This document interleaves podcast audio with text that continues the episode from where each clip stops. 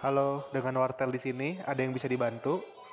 Jadi gini, aku pengen cerita nih soal hal-hal yang terjadi di kampus kita tercinta. Jadi, jangan lupa simak podcast ini sampai akhir ya.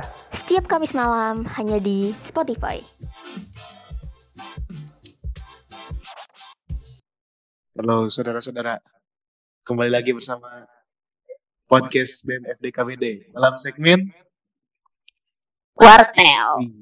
Jadi apa sih? Ini segmen baru ya, Dan? Ini Wartel ini apa? Warga Teladan, Mbak. Itu Warga Teladan bagus banget ya. Tapi buat aku sih, ya yang seperti biasanya Wartel, Warga Gatel sih. Tapi gimana nih menurut Mbak Aski? Kalau menurutku Wartel itu adalah warung gatel. Gatel. Warung gatel. Mirip-mirip ya soalnya. Itu kan beda logat. Interpretasi masing-masing ya. Iya sih. Ya.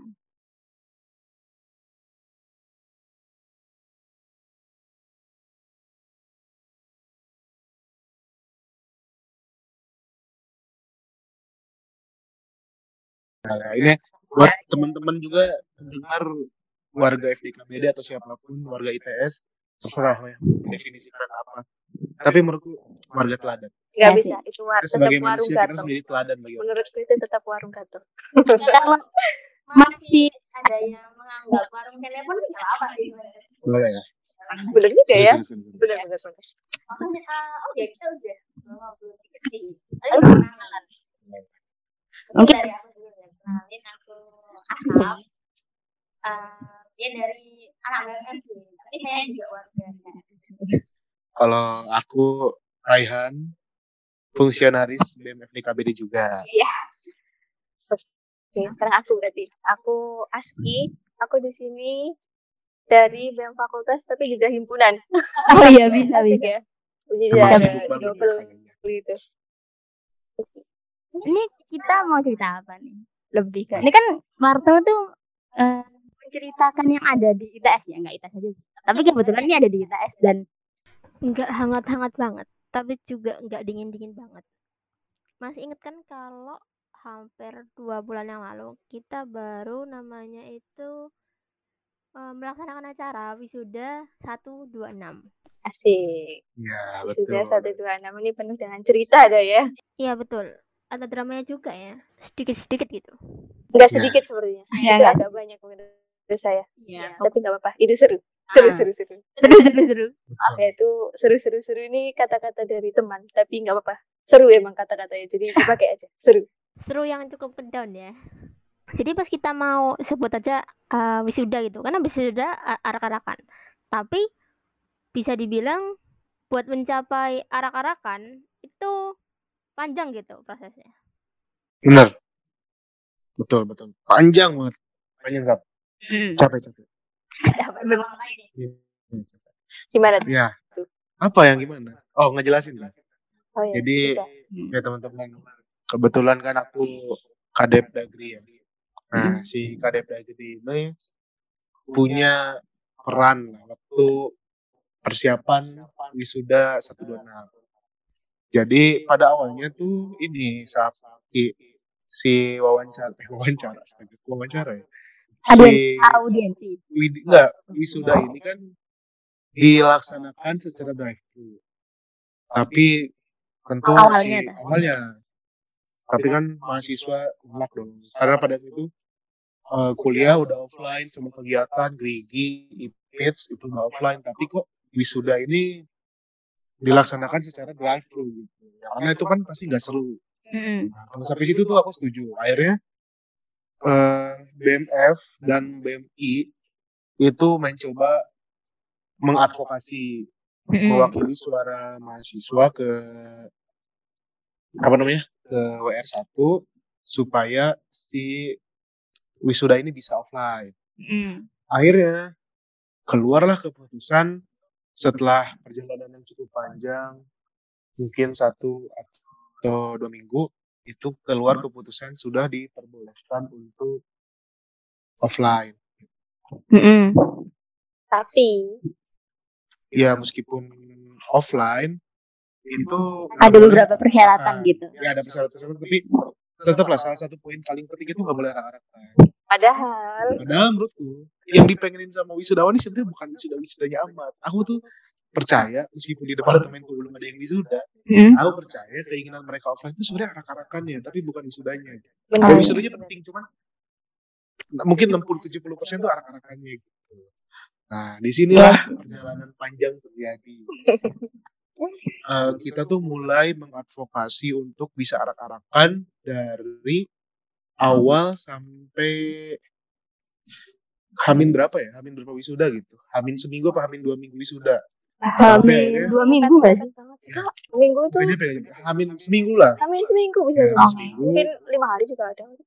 Nah, pokoknya kan wisuda. Cepet banget ya? Kan kita wisuda tanggal 25. Iya. Iya, kebetulan kita FDKBD 25. Kan itu kan minggu kan? Iya. Satu.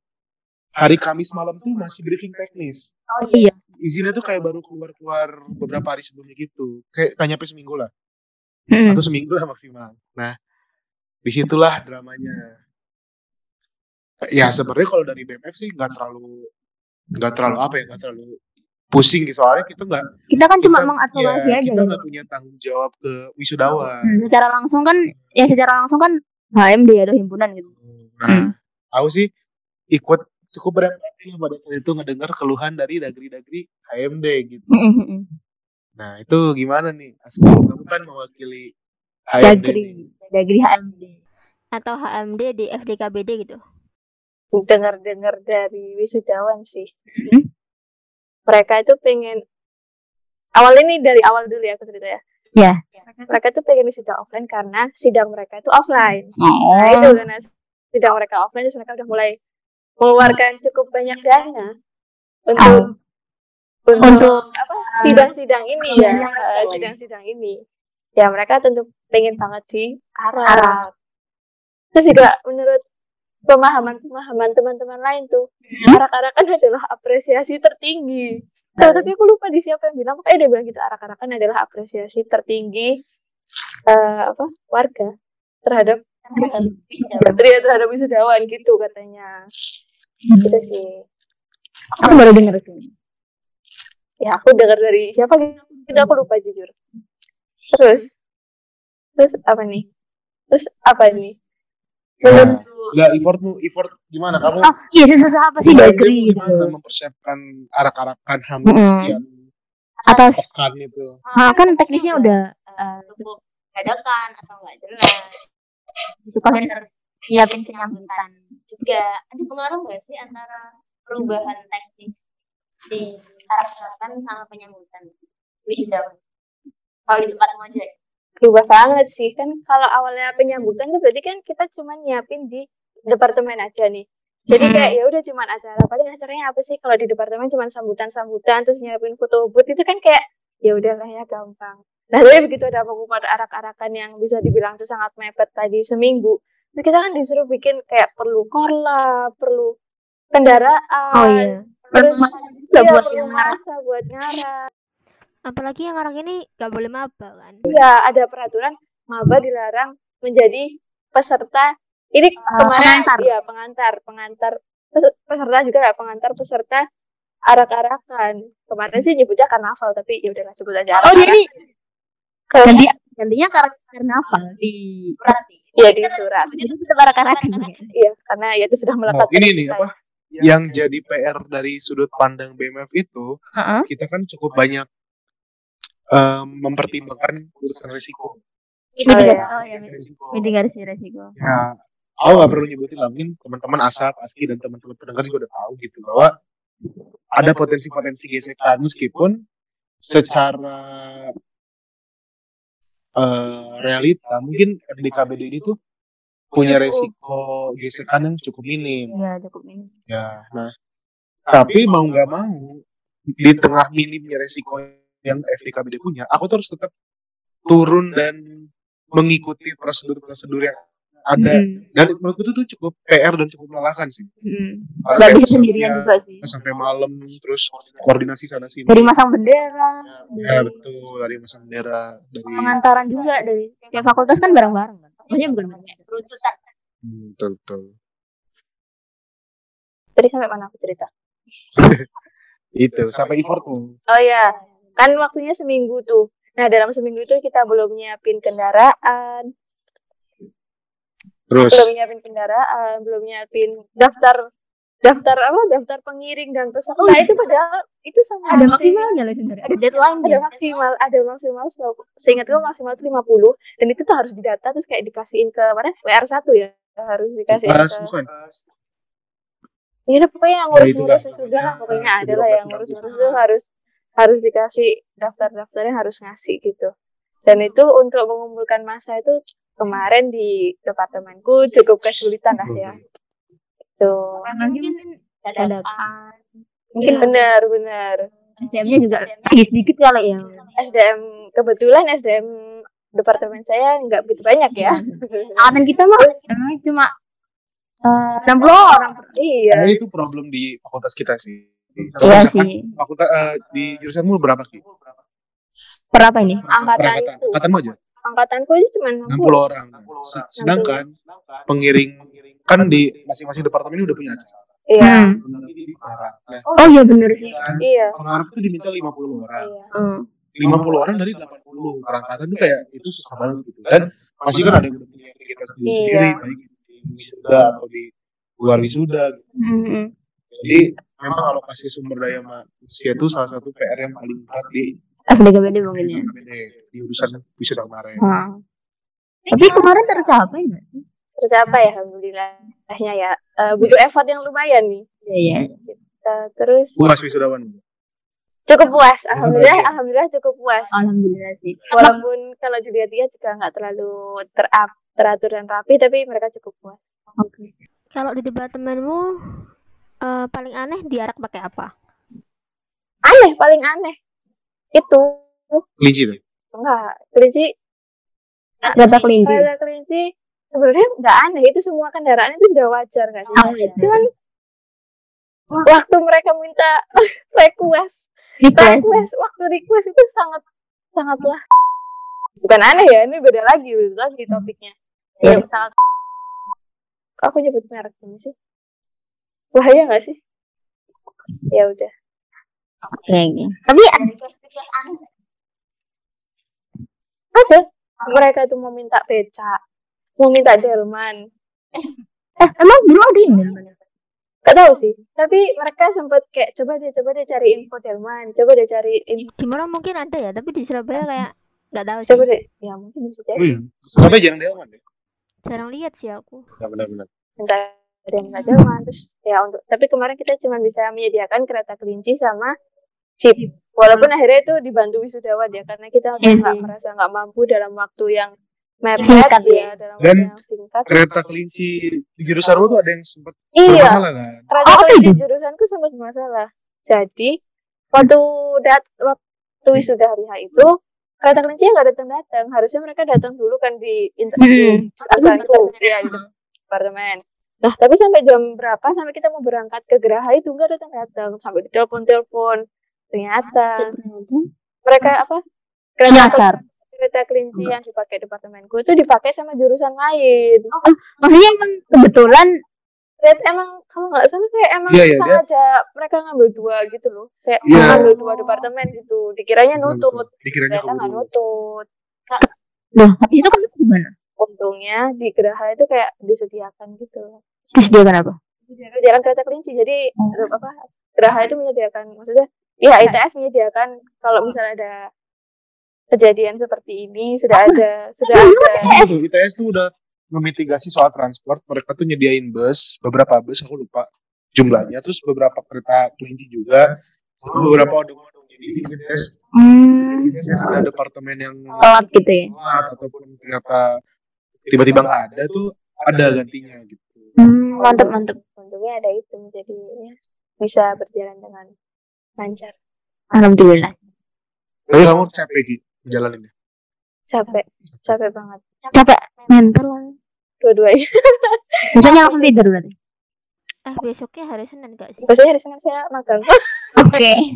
Capek ya? Iya nggak apa-apa.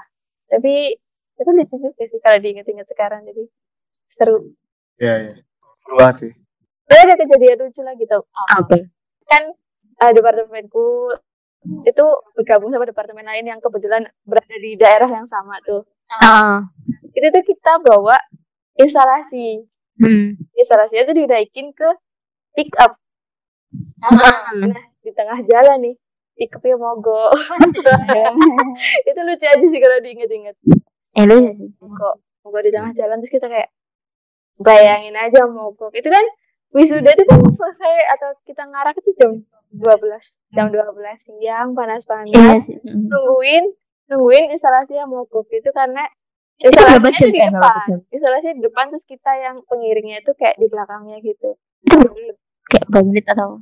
Sekitar 20 menit ada. Ya tapi 20 menit di bawah sinar matahari Surabaya yang luar biasa. Yang menurut siapa? Akhirnya kita duluan, kayak kita salib gitu, terus kita tinggal gitu. Akhirnya sama beberapa teman-teman didorong. Wow. Setelah kita nyampe departemen, mereka balik lagi, mereka dorong. Gitu. Perjuangan banget. Keren. Makasih deh dagri-dagri HMD, BMF, BMI. Mungkin dagri HMD lah ya. HMD yang paling merasakan perjuangan ya. Tapi Ki, mungkin ke Asap juga gitu. Menurut kalian overall nih worth the effort nggak? Worth effort. Atau ini nih kayaknya dari yang udah-udah gitu.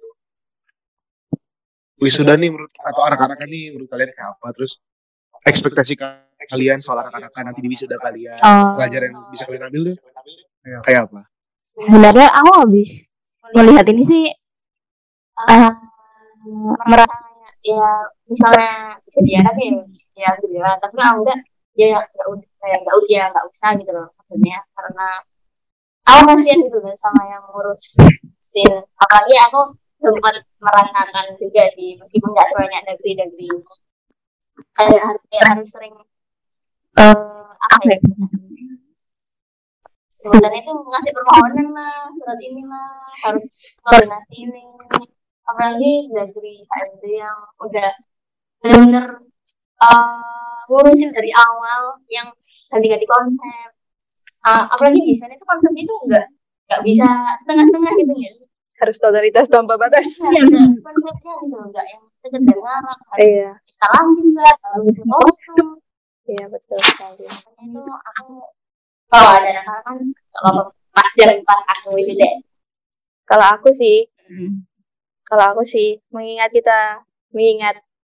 kita bisa mempersiapkan arak-arakan dalam termepet itu, berarti bisalah besok-besok. Berarti ya maaf ya, berarti bisa aja lah besok-besok. Wow. Kasihan, tapi sebenarnya kan aku kesulitannya karena memang dadakan. Kalau besok-besok nggak mepet dadakan sih ya masih bisa. Tapi sebenarnya aku tetap itu sih ngikut ke peraturan. Kalau misalnya dibilang nggak ada arak-arakan, ya udah nggak apa-apa. Iya, aku nggak bakal memaksa gitu. Kalau misalnya boleh, ya boleh, silahkan diikuti gitu. Siap. Tapi aku juga nggak bakal rewel sih, maksudnya ya pokoknya aku nggak bakal rewel. Kamu sendiri apa? Kalau aku kan belum pernah membimbing, bukan membimbing. Aku belum pernah mendampingi ini wisuda di jurusanku sebagai angkatan pertama gitu. Oh iya nih, yang belum tahu nih, Mas Rehan itu angkatan pertama dari jurusan apa? Studi pembangunan. Ya, aku ngeliat emang wisuda ini powerful sih. Terlepas aturannya seperti apa, kalau aku pribadi sih aku nggak mau demand apa-apa gitu ke adik-adik tingkatku gitu, karena pada akhirnya menurutku tuh wisuda itu lebih dari sekedar arakan gitu. Iya. Arakan sih seru gitu, bakal jadi salah satu kenangan yang cukup manis lah ketika nanti aku nginget-nginget masa kuliahku gitu. Cuman kalau pada akhirnya nggak ada, ya udahlah aku terima dengan apa adanya. Iya. Tapi berkat kejadian ini tuh aku ada senengnya. Apa? Jadi bisa kumpul sama dagri-dagri FDKBD. Iya, seru banget sih waktu rapat-rapat itu. Kayak pertama kali ketemu juga. Iya, benar-benar. Terus semuanya aku ketemu dari DKV apa? Dari DKV iya, dari BMSA iya, aku DKV. Hima Rupa, Hima Ide. terus BMSA sama HMDI. Ya, kamu kan HMDI. Iya ya, aku jadi kumpul sama dagri-dagri BMS ITS. Oh iya sih. Banyak kenalan sekarang, udah banyak relasi. Udah bisa pamer lah ya.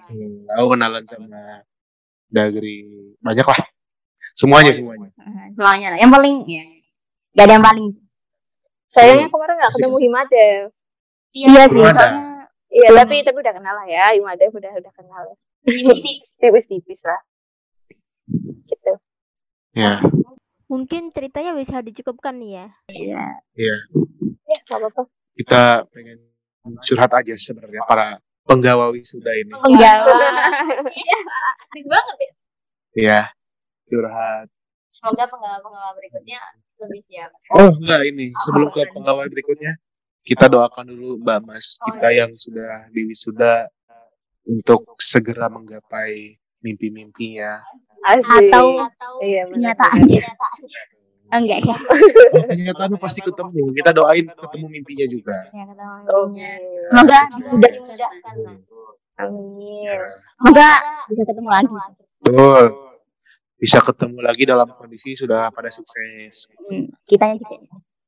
Betul. Kalau untuk penggawa wisuda selanjutnya semangat lah ya. Ya cukup.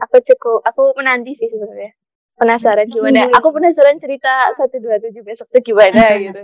Insyaallah ada cerita apa lagi gitu. Rehan itu 127. Enggak bisa. Aku bisa 127 kayak. Kita bareng nanti. Amin. Doain aja ya 128 lah ya. Semoga lancar. 128 amin. Ya mungkin segitu dulu. Ya.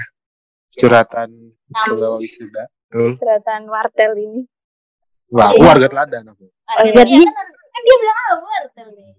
Ya mungkin takut yang aneh-aneh. Itulah. Tungguin wartel berikutnya. Betul. Nanti aku mau bikin salam wartel. Vivat wartel. Ayo, aku tungguin. Ya, nanti. Ditunggu. Bye-bye. Dadah, terima kasih.